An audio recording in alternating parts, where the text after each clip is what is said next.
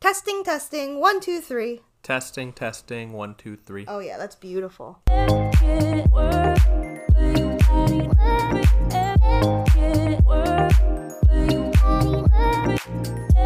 and shine, bitches. Welcome back to another episode of Just a Quick Pinch. I'm your host, Connie Wang. I'm here with my fellow Hippocratic Oath, Jimmy. Hey, everyone. Welcome to the acoustics inside of my childhood home. Yes, today we are recording from Jimmy's childhood home. We're here for a Christmas break. Yeah, we've been watching the shit out of Harry Potter. Yeah. We started at what we kind of view like more the adult part of the series. So we start with the fourth movie and then uh, watched all the way through the end. The first three are fun, but especially the first two really like they just they're so little. I feel like that. I, I feel like it's like Harry Potter before he sees Cedric die, and then it's like BC and Mm-hmm. Yeah. it, with AD. Yeah. once he like once he sees some death, like Yeah. Although he killed Professor Quirrell basically in the first movie, we just kind of gloss over that. yeah, we really did. um. And the amount of things Harry has killed since then, Yeah. No. like Harry the has a body count. Like we were watching. Not the good- not the kind that- Like. Ellie has joined us. What else did we do recently? Oh my gosh, you guys! I used a KitchenAid mixer for the first time today. That is just like pure. Is opulence the right word? Is opulence like luxury? Yeah, that sounds good. That KitchenAid is just pure opulence. Like you can do so many things with it. You can make uh, cookie dough. You can shred chicken. I feel like I'm like the last person on earth that hasn't really used a KitchenAid mixer before, but now I understand the hype. Yeah, she was uh, baking a lot of cookies. She spent so much time not spending it with me and just Yeah. icing cookies. Uh, And I turned into this little like sweatshop mode where I was like furiously decorating gi- the gingerbread cookies, trying each time to get a little better. I wanted to get the buttons right every time, get the line a little crisper each time. Um, I was making Jimmy eat all of my failures. I, I decorated one gingerbread man. I decorated it like Connie, so I made sure it had eyelashes and a nice engagement ring.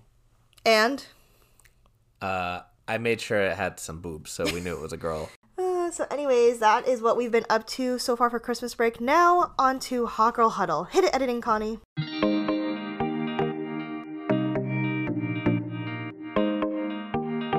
Alrighty, you guys, this week for healthcare horoscopes. Jimmy, where did we leave off actually? Now I can't remember because last know, week we did up. Santa's uh, horoscopes. Uh, you know, since this is the last tarot card pull of 2022, You're gonna let me do it? I was gonna say I want to do it, but yeah, you can do it. sure. Okay, no, here, I was gonna shuffle. let you do it. You shuffle. You guys should have seen him today. We were working on our outline together for today's episode, and um, we were on Google Docs. Like, he was on the couch, I was at the table, and he kept messing up my Google Doc by typing silly things.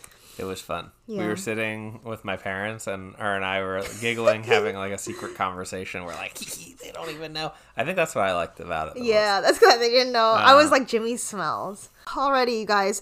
The card of the week for the week of December 26th and the last week of 2022 is. Ooh! Okay, let's see. We have. Is it nine? Yeah. Nine of Cups. Alrighty, let's see what the Nine of Cups says. Okay, Connie has trouble with. I was gonna say Connie has trouble with Roman numerals. She always has to kind of double check with me. I really do, but this If, time I knew it. Uh, she, you know, if she's accurate. Uh, Well, see, you know what tipped me off was that there were definitely more than five cups here. Ooh! You guys, this is such a good card to have for the last week of 2022. Okay, so the Nine of Cups upright, the keywords are contentment, satisfaction, gratitude, wish come true, a million cookies. I feel like this is like perfect for and like a good way to end off the year of 2022. Thank God it wasn't reversed because reverse looks kind of sad. Let's see. Oh, you guys, okay, I can tell this is to be a good reading. Okay, the Nine of Cup upright. You know those moments where you glance around and feel your heart overflowing with love and appreciation for everything you've created in your life?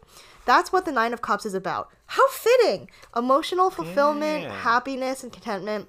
When this card appears in a tarot reading, you're content in all aspects of your life relationships, work. Like, actually, wait, I feel like this kind of doesn't go with it because we're talking about New Year's resolutions. But, anyways, you are basking in the abundance of life and experiencing your emotions with such intensity and pleasure.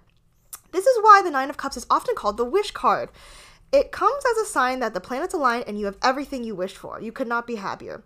If you made your wish and are patiently waiting for it to come to fruition, this is an omen that it will be granted. Anywho, without further ado, let's get into I Asked You Answer.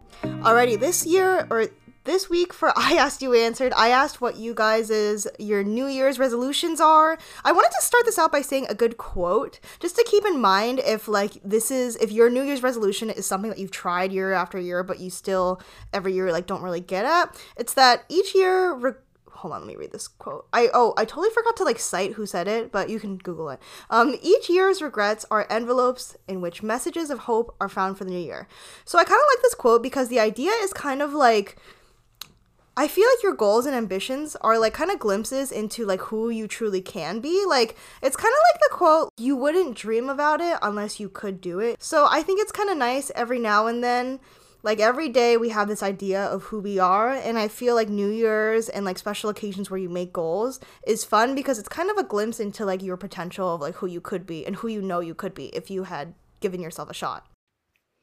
Editing Connie here. I just wanted to share something that I posted on my story, but obviously I don't know if everyone's going to see this story and it expires. But I just thought it was interesting. I realized this year is my first year of life ever where I haven't really felt like compelled to make a New Year's resolution or at least have any like super crazy new ones. And it's actually not because I don't have any goals, because like I do have goals, but I don't really consider them New Year's resolutions. And I think it's because like every year before this, I used to just get really excited for like the new year me and like get excited for like the potential of who I would become. But it was almost in a way to like escape reality and to like become a new character in my head. And now I feel like recently this year at least I've come to like the sobering realization that the new me is actually still always the old me, like deep down inside. And like instead of thinking of it like new me versus old me, it's just the same me just constantly changing and like navigating life a little better and like getting better year after year. And I actually feel like that's kind of more powerful because instead of believing that I have to like become Connie 2.0 to like save me and that something special and magical, transformational has to happen this year, instead it's kind of like peaceful knowing that just Connie 1.0 is enough. I'm just like learning new skills and tricks. And like yes, in some ways it's made January 1st less exciting for me because now it's kind of just like another day. But in other ways it's actually better because I feel like it makes me more excited for the rest of the year, like the other six, 364 days. So I feel like overall it's kind of better and like that's a better growth mindset to have. Although I still think that if you if it makes you excited, you know, to like be excited for this new person you're going to become, but if you don't feel excited, I think that maybe that might be a reason why.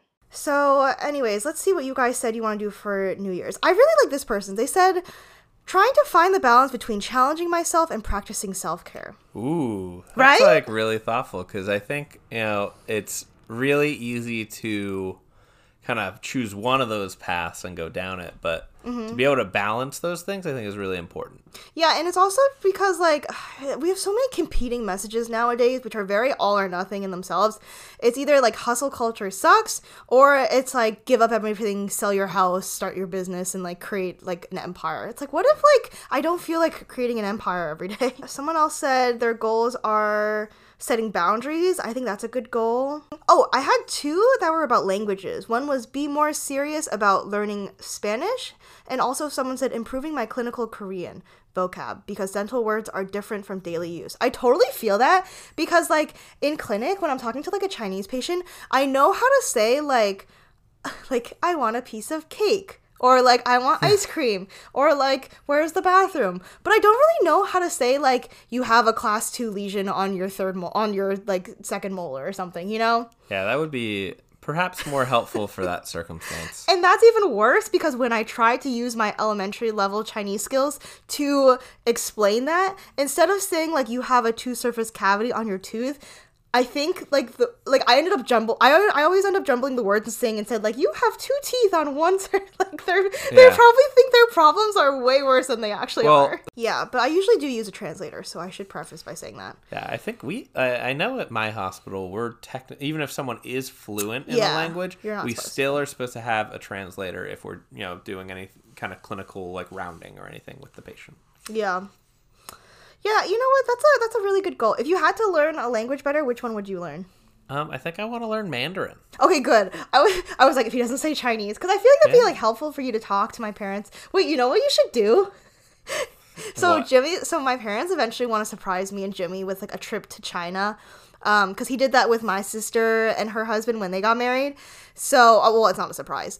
But you should like secretly practice Mandarin on the side so that way when you get to like China, then my parents are gonna be like, oh, like, okay, let's go here. And you're gonna be like, no need, give me one second. And then you'll be like, you'll just like whip out the Chinese and they'll be like, whoa, where did this come from? That'd be really fun, especially if I like kept it from them.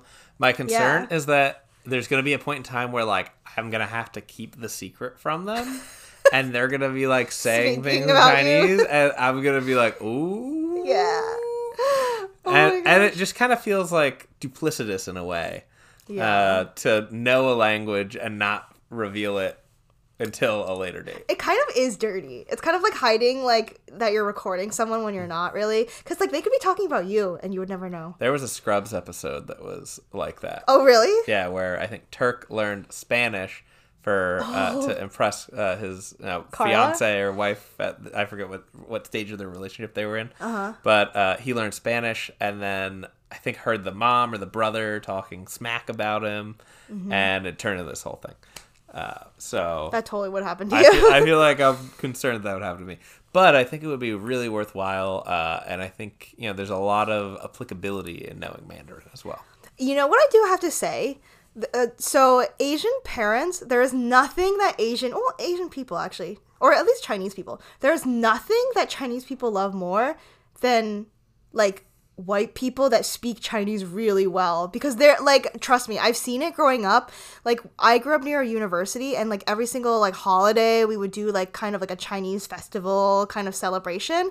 And every single year there would be one act like there's like a talent show kind of portion. There would be one act of like a white person that learned Chinese in like the university and they would like sing a Chinese song or tell a Chinese poem. And like you had people, parents like throwing money onto the stage. They were like cheering for them. Like simply because they were white and like new Chinese, they just like love that. They're like, wow, I don't know what it is. Yeah, well, I, I think that could be a fun goal. Uh, how helpful are you going to be Not very. in this journey? So I think that's we should probably both just learn it together. I know. I She basically should learn it from scratch at this point. I could you teach you- understand. Yeah, yeah, and and like I know well. how to say certain words because the reason why people are so A- Asian people are so impressed when like white people can pronounce Chinese words correctly is because it's actually really hard because it's not like American words where you just read the letters. You have to say the tones because each word has like four tones or something like that. So if you say like one word one way, it could be like the word dog or something. But then if you say one word another way, it could be like the word I don't know what go go. You, you know they like mean different things. Yeah, So it's and like very easy to mess up. There's a lot of X's too that like don't make sense when you try to like phonetically sound them out the way that you know kind of English works. Yeah. um because it kind of makes different sounds so i think it's yeah you see a lot of different um you know town names and stuff and it's really hard to know what uh yeah how you're supposed to say it i know that i'm always botching it Yeah. You're like, wait, shoot, but is it because this way or that way? exactly but uh you know something to strive towards we have a snoring Oh puppy over here she was really. Are we boring her that badly? i guess so Um, she's like, guys, this week's episode is not it. Um, anyways, let's see what. Okay, other people said I like these two goals because they seem pretty realistic. Continue to work out three times a week and read thirty books. I don't know if I could do thirty books, but I could at least do like maybe three. Yeah i mean i guess it depends on the books i read a lot of uh comic books and manga this past year i've definitely read over 30 of those but Yeah. they're not full books but i'm about to finish like a 600 page medieval history book which i think is going to be a pretty good accomplishment Yeah, it's have actually you finished pretty any of hefty. your library books yet I don't think I've even opened one of them. Actually, no, I did open one of them, but I'm notoriously bad at checking out all the books. It ju- the thing is that checking out the books makes me feel better than actually reading the books. I just like knowing that I have the book. I don't need the knowledge in the book. So that's kind of my problem. I need to like find a way to work that out. Um, I also like the last one that someone said was they want to do more yoga, self care slash better ergonomics, and they want a raise, which I thought was good. That's a good resolution. that's a good resolution Good, I don't know- good luck with it. good luck uh All right, that's all we have this week for I Asked You Answered. Now on to Spit Talk.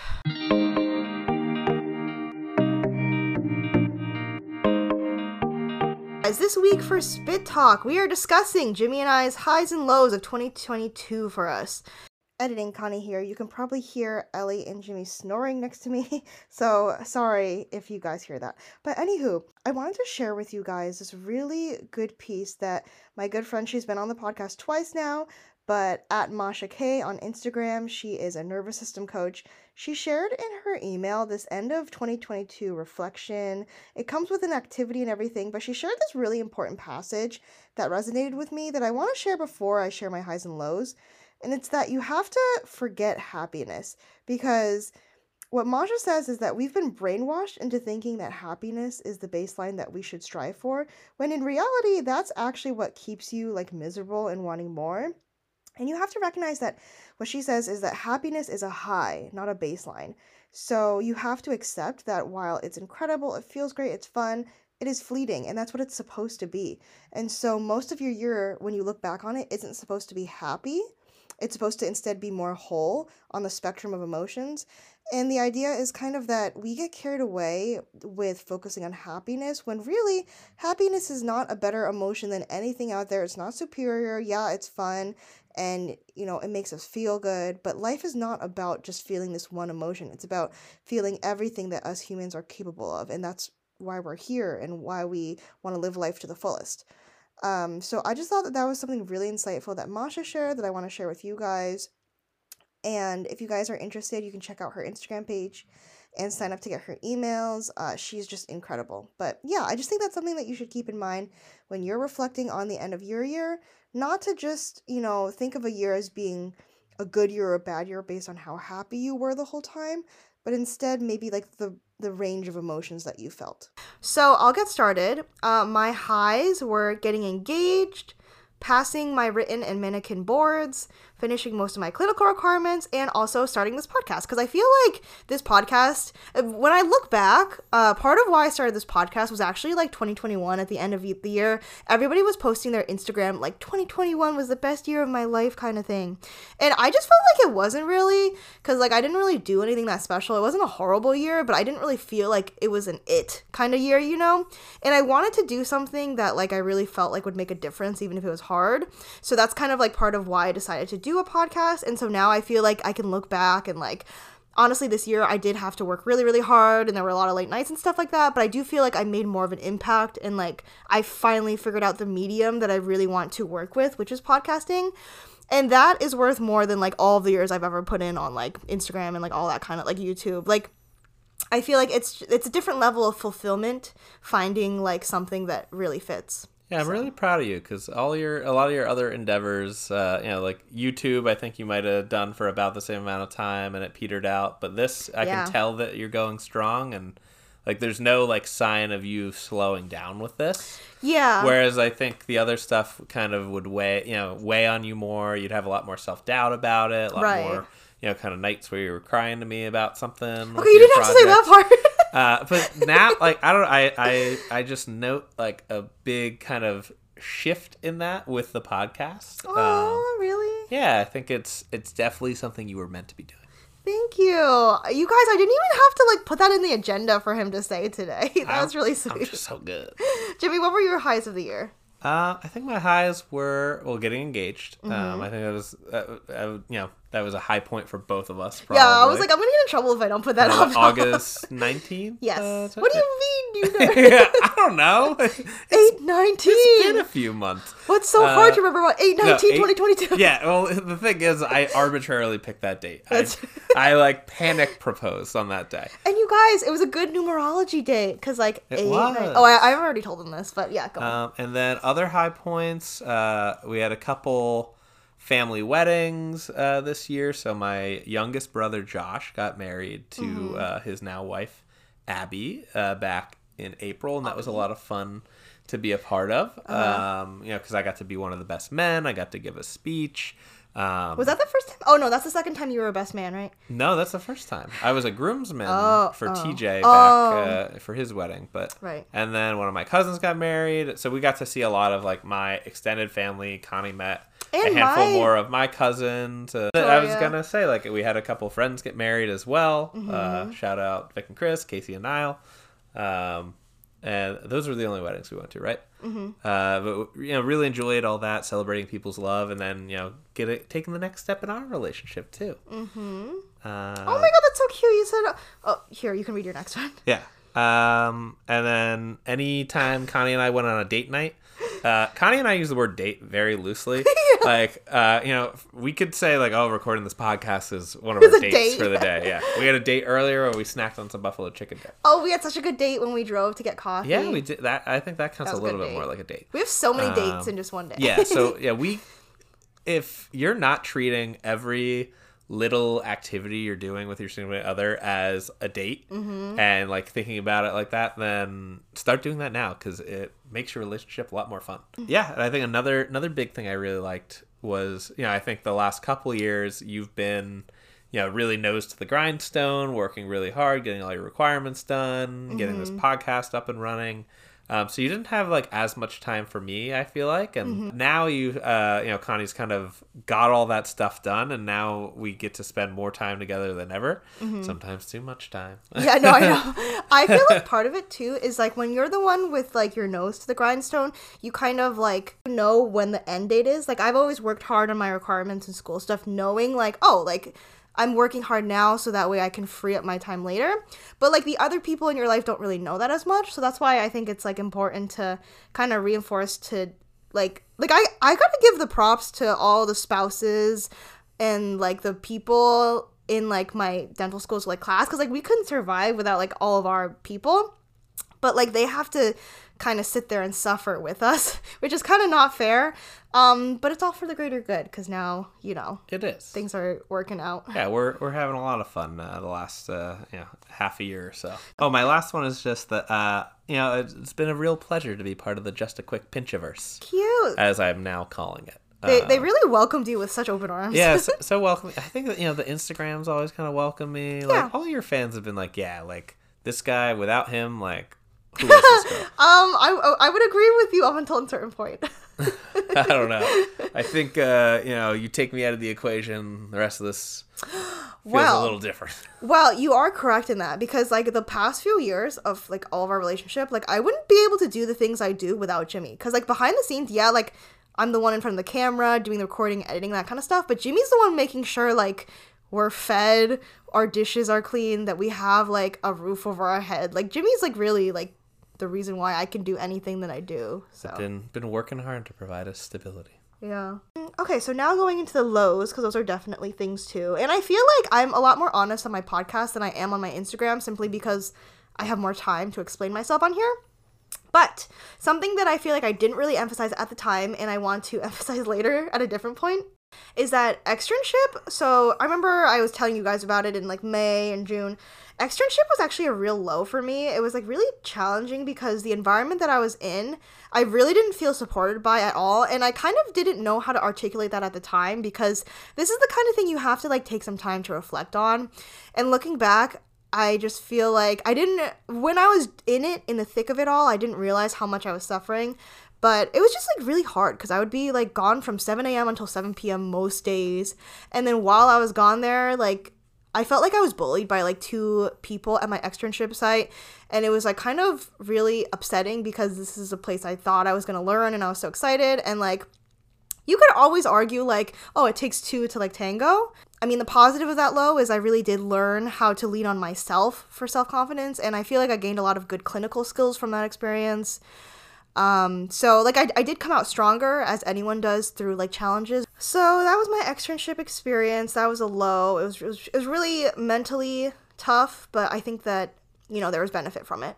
Um and then my second low was oh, this is what my second low was. Honestly, this low isn't a one point moment of lowness. It's more like with every year that I get older, I like become more and more aware of the sobering fact that like my parents are also getting older, my loved ones are getting older. And that's kind of like the hard part of growing up is realizing like that role reversal of like taking care of your loved ones. If anyone out there is taking care of their parents, like I really like my heart goes out to you because it's like it's it's hard, especially if you have older parents. I realized, um, like some of my friends have older parents too, and that's like a worry that they have, and it's just kind of like a very sobering thought to realize like your parents are human and they're not these like superhumans that you always thought they were growing up, and like everyone's going through some real stuff. So, yeah, that was my general low. Um, I think first one is I think I you know for uh, there was a you know chunk of the time back in the spring where I was feeling really burnt out at work and kind of also was having you know kind of like physical and mental health issues uh, like kind of so a lot of things compounding at once that just made uh, you know life not all that fun uh, at different points. But uh, and you know I think with that you know definitely some frustrations with kind of where my career's at and everything now. And uh, I had you know looked at applying for another job and unfortunately didn't get the position. Um, so I had to really think about uh, you know all that and you know put that in perspective. And you know I think I was able to rebound from all that and kind of you know things are definitely better uh, than they had been uh, but I'm looking forward to seeing what the future might hold with all that kind of stuff especially uh, I think I'll have more flexibility as uh, Connie starts contributing to the finances of the household. Once Connie starts helping put a roof over our Uh, head. and then you know I had a you know you know a couple a few people that you know really made a big impact in my life. You know when I was younger pass away this year my uh, neighbor that was like another you know kind of another grandfather my first boss had passed away. And then like uh, you know a good uh, childhood friend of mine had passed as well. So uh, you know kind of dealing with that and kind of you know when it's people from your childhood it you know kind of hurts a little bit more because that's you know this like nice time that you can reflect back on and then when parts of that are kind of you know taken from you even at you know much later time it you know it's tough to process and deal with. So I, that was uh you know another thing that i think made this year a little tough. I feel like ours are kind of related in the sense that both of them have to do with like what makes growing up so hard is like you have this idea of who you are when you're younger and part of that's you know the people that you're with and like the things but as time passes obviously life happens and those people like relationships can change. And like that's what's tough is like it's kind of like that quote about how like from Harry Potter it's like don't pity the dead pity the living because the living have to move on and find this new normal afterwards. So that's kind of tough. But I'm proud of you I feel like overall 2022 has been a memorable year to say the least. Uh, you know what? I think that's kind of all you can ask for is having a memorable year. Because when I look back on like like 2021, it was kind of like a very lull kind of year, and that was what kind of made me sad. Was I feel like I was just so stagnant. So 2022, at least for like me, even though it was a very challenging year in certain aspects, I feel like I would rather have a year that I'll remember than like a year where like I didn't really do as much. see i think i actually would say for me that i had more growth in 2021 Oh, really? um because i well then i was like kind of like you know taking stand-up classes Oh, working that's on that kind of stuff. Um and well we got i think you know we had the dog. That was like a big uh, kind of learning curve. But it was hard to sustain a lot of that um you know kind of into the following year. And then i think i didn't i was a little bit more stagnant because i you know felt like i really didn't have the time or energy to keep up with a lot of those things. So I think those are build upon that that last growth year and improve. I mean, definitely we had some growth. Our relationship uh, That's definitely actually improved and everything. You know, in the sense that we're you know we upgraded uh, we, status. we up leveled. uh, yeah, it's uh, level. My I- left yeah, ring finger up leveled. certainly did. Uh, my wallet down leveled. um, actually, I feel like that brings up a really good point. Is the fact that every year can't be a big growth year. You need those years of like stagnancy. It's kind of like when you pull back an arrow. You know, you have to pull back the arrow in order for it to shoot forward. Like for me, 2021 was my pulling back year, and this year was my arrow shooting forward year. Maybe mm-hmm. it's like the opposite for you, but like you know. As long as there's some form of movement, like every stage of this process is important. Yeah, anyways, Jimmy, you are relieved from your duties in your childhood home. Thank you for recording today's intro with me. All right, bye, bitches. Now, on to the main episode. Hit it, editing Connie.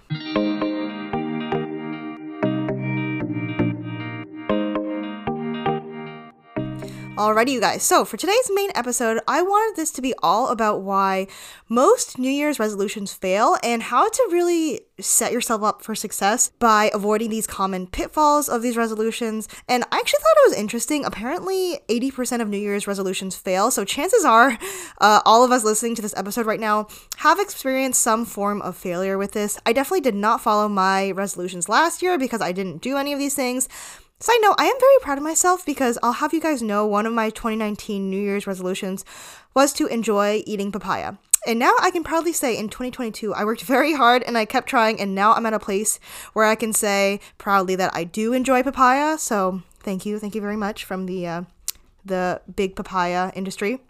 But okay, anyways, one of the first problems with New Year's resolutions in particular is partially why they're so popular to begin with. So, we as people, we're story time people, okay? People like stories, they like the idea of a clean start on January 1st because it's a good story to tell. It's easy to track, like when the goal started, and our goals feel more satisfying when we have that anticipation of where you'll be this time next year. We love that thought of like this time next year, like I'm gonna be totally different. My story is gonna change, like this is a big moment in my story arc. And the problem with this is that this creates a very all or nothing mentality. And so, with this, once you slip off the bandwagon with all or nothing mentalities, it's very easy to feel discouraged and just be like, I want to give it all up because I didn't make it perfect, right? So, a lot of this actually has to do with the fact that subconsciously, sometimes we just don't think that we deserve success. So instead, we self consciously, we subconsciously actually self sabotage ourselves and we go out of our way to make things harder than they really are. Because apparently that makes more sense. Suffering makes more sense to us. Struggling with something makes more sense to us. That is apparently what we think we deserve. So, some examples of this self sabotage, I actually have an episode all about this. It's one of my first earlier episodes. Um, but some other examples are negative self talk, not setting the right boundaries, and procrastination. Um, so, be sure to check out, I think that's one of my like earlier episodes.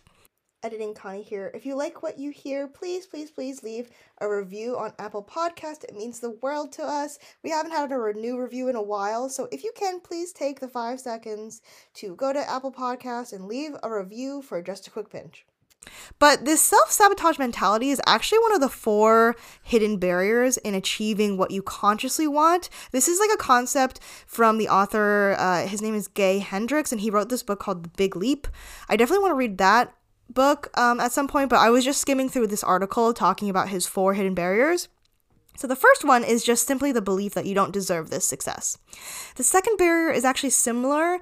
Uh, it's the idea of the disloyalty and abandonment fear because we have this fear of being disloyal to our past and leaving behind people and situations from our past once we change and this is actually something pretty common that i've experienced at least helping patients with substance abuse disorder um, you know a lot of them feel like it's really hard to move on from their old lives and the people in those old lifestyles once they come out of rehab or things like that and the same kind of applies to us, you know, it's kind of like abandoning who we thought we were and that kind of changing who we perceive ourselves to be. That's oftentimes one of the hardest parts of, you know, reaching wherever you're supposed to go.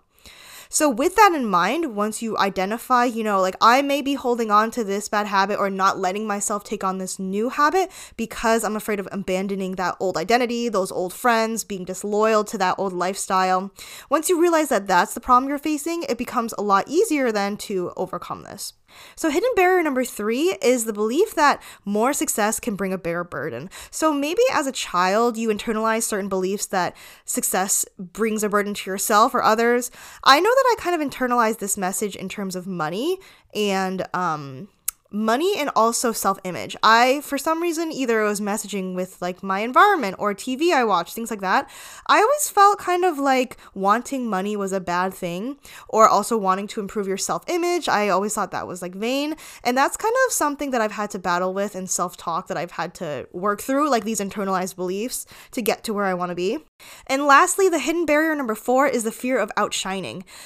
I thought this was interesting. I didn't know that this existed, um, but I definitely felt this, and I think a lot of gifted, talented people, not calling myself gifted or talented, I am word for word reading the notes I took from the article. Okay, the article said gifted or talented people have this, but apparently, um, these people have this experience where there's a message you got as a child that either your family or environment told you that if you shine too much, you'll make other people feel bad or other people look bad. And you have to worry about that, apparently.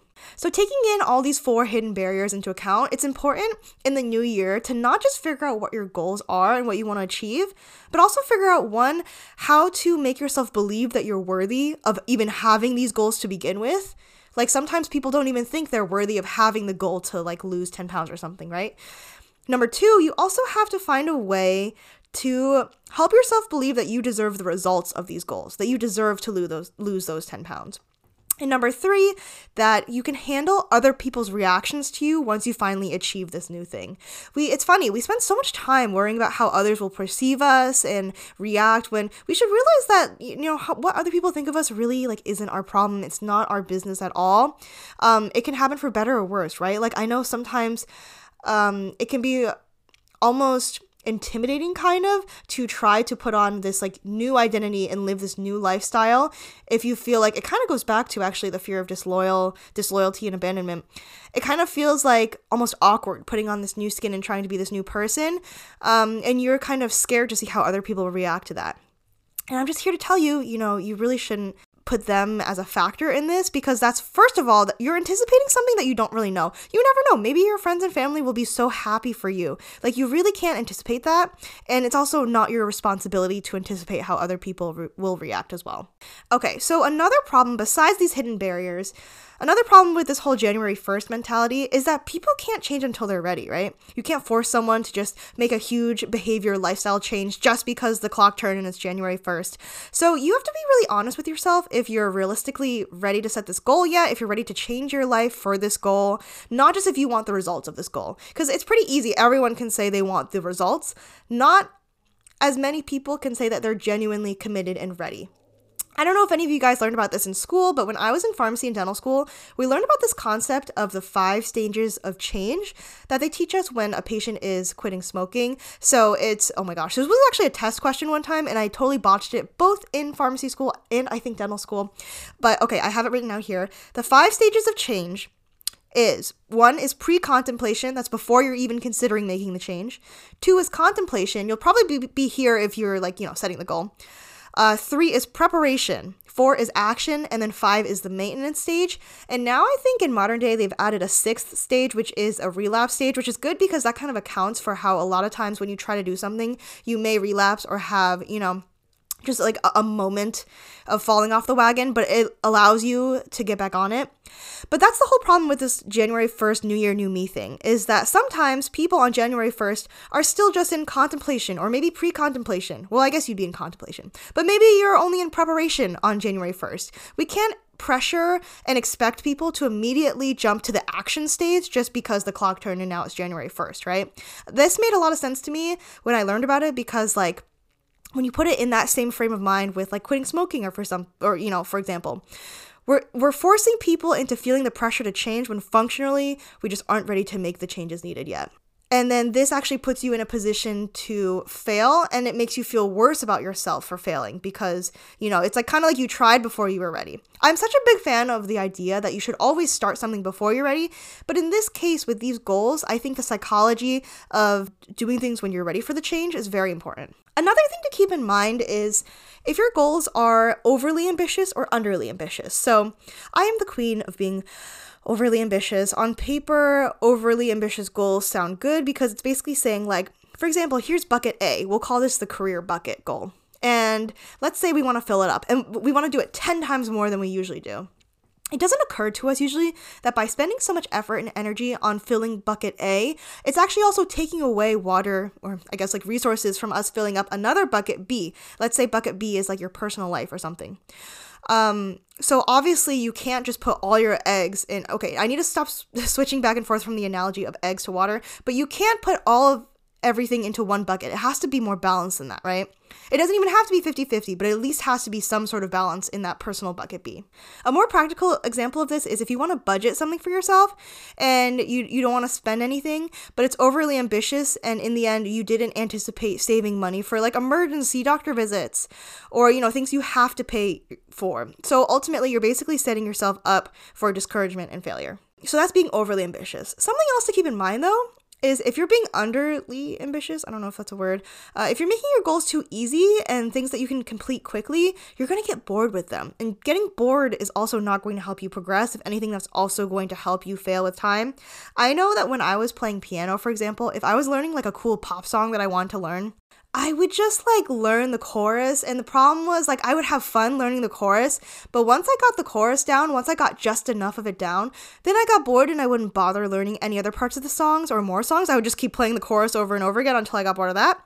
So, boredom is definitely one of the things that you want to watch out for, and it's not something that you really think about. Another problem, I mean, I guess this kind of goes back to the January 1st issue is that despite seeming specific because you're like, oh, I'm starting on January 1st, it's not very specific because starting on January 1st doesn't map out our day to day reality. It doesn't tell us what January 2nd is going to look like, it doesn't tell us what March 3rd is going to look like. It's achieved it's it's based on achieving these goals rather than, you know, building these really important lifelong habits. And when you're thinking about these habits, part of why making a New Year's resolution feels good is because for a glimpse, like a moment in time, we're imagining a world where we're our perfect future selves. And the problem is that we make goals that aren't very relevant for our life.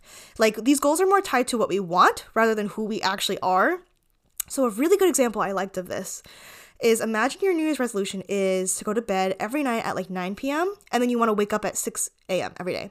But let's say your partner actually like works really late at night every other week. So like every other week you don't really get to see them that much.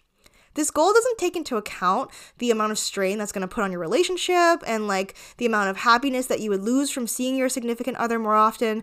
So, like, basically, you're setting yourself up for failure here, and it's more unlikely that you would stick to the resolution if it doesn't fit with your lifestyle here like the goal on paper might be nice for Sally, who's, I don't know, like single, lives alone, whatever, but you're not Sally. You're you, and you have your own unique lifestyle and characteristics that you have to take into account.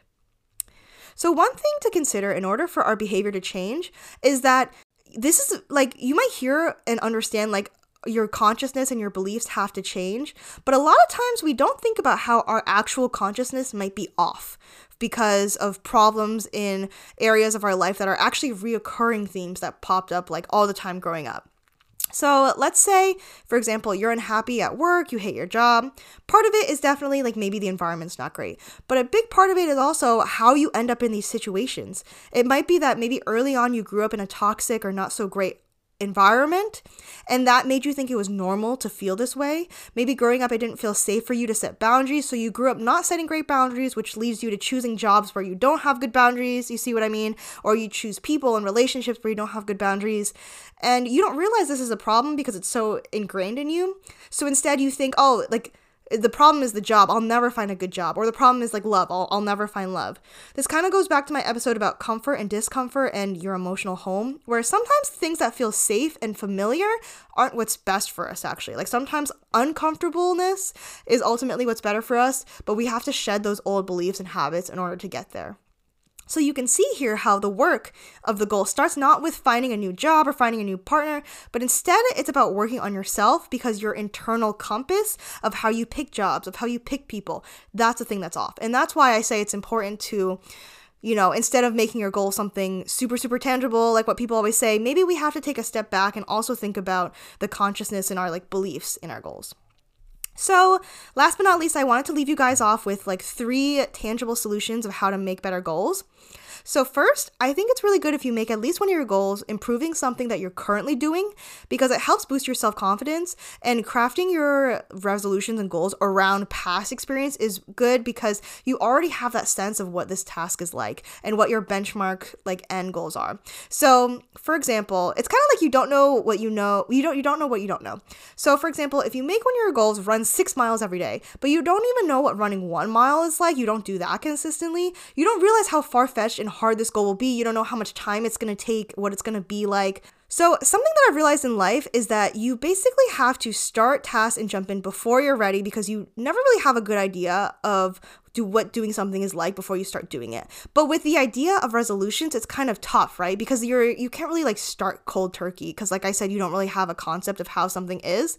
So, let me just give you an example of this. When I announced that I was starting my podcast, I had never I'd never actually recorded a podcast episode yet, so I didn't really have an idea of the parts of this process. I didn't know what would be easier. I, I just I didn't really know what to expect. Once I started this process, I had a better idea of how to troubleshoot and how to organize episodes, how to plan, and I think that's why a lot of podcasts don't come to fruition is because people are always in the planning anticipatory mode where they're just like planning, planning, planning. But if you're stuck planning all day, you still really have no idea what it's actually like. So you kind of have to go out there and do it, right? Now, how this applies to our goal with running six miles a day is if you're not already running one mile a day, you're not really going to know what running six miles is, right? So you have to get started somehow. You have to jump in the water so that you start learning. Um, so let's say your method of jumping in the water is that you already walk 10 minutes every day to your car at work. Let's try building on that instead and saying, I'm going to park farther so that I walk longer, longer, like a longer amount of time. Instead of walking 10 minutes a day, it's walking 15 minutes a day. Then expand that to going on like a 30 minute walk every day. Then to expand that to walking a mile. Once you've reached that of getting used to walking for a mile, then try running for a mile. And then eventually, you know, mile after mile, you'll get to a place where you run six miles. So you can see why it's really important the concept of just getting started, but not necessarily getting started right where you want to be, right? You have to really ease your way into things. So my uh, tip from tip number two is you have to be specific, not in just in the sense that you have to be specific about you know the amount of time you're gonna take and what you're gonna do. You have to be specific about the feeling or the emotion that's driving this desire rather than just a goal. So let's say you want to lose weight. A lot of people say, okay, to be specific, I want to lose 10 pounds by this date. But I'm challenging you to go a step further and attach it to a feeling that you can tangibly know or that you can relate to. Say instead, I want to lose 10 pounds by this date so I can feel confident on my vacation to this place so that I don't have to worry about how I look in photos. Because at the end of the day, just the number 10 pounds, just the date, like March 3rd or whatever. I don't know why I keep saying March 3rd. Just numbers and dates. It's not really going to motivate you because it's not really eliciting a feeling from you. Instead, something that's much more powerful is that feeling of like, okay, if I feel like uncomfortable in my photos or if I don't feel self confident, like that's very powerful for me. And so, what really gets me to the gym consistently nowadays, I've realized, is I really like the feeling of that self confidence when I realized like, oh, I can like lift a little bit more weight today, or like, oh, I felt a little less out of breath when I was like doing my cardio today. It's that feeling that I really hold on to, and that's what gets me to the gym. And tip number three, this is also a very common one you'll hear, but I think it's really important to reward yourself for small victories. Yes, because it makes the process more enjoyable, and you know, we need to make that process something that you want to do, but I think it's also an important opportunity to build your self confidence. You don't realize it, but a lot of times when you say you're gonna like reward yourself and you don't, it hurts your self confidence and your belief in yourself. Um, even though, you know, it's just rewarding yourself. But the thing is, like, you need to be able to believe yourself in like all aspects of this self talk. Because otherwise, it's like, why bother doing this thing if I know I'm not going to reward myself when it comes down to it? So I think you need to, maybe I'm just making excuses for this, but I just think that you really need to you know, reward yourself for the small things because that will get you to those bigger things. And that'll also re- uh, eventually train you that you're worth your word and that, you know, you can really trust yourself with this kind of stuff. So, anyways, those are my best tips for setting your New Year's resolutions. Now it's time for me to sit down and actually make my resolutions with all of these tips that I made. Um, and you know what? Maybe in six months, I'll make like a check in podcast episode. That'd be kind of fun for us to check in and see how we follow these prompts. So, yeah, I challenge you guys to make your healthy New Year's resolutions. Try to use some of these tactics instead of falling into the same old traps. And hopefully, this year we will see a difference. Or maybe not, who knows? So, anyways, I will talk to you guys next week. Thanks so much for listening to this week's episode, and I'll see you guys later. Bye!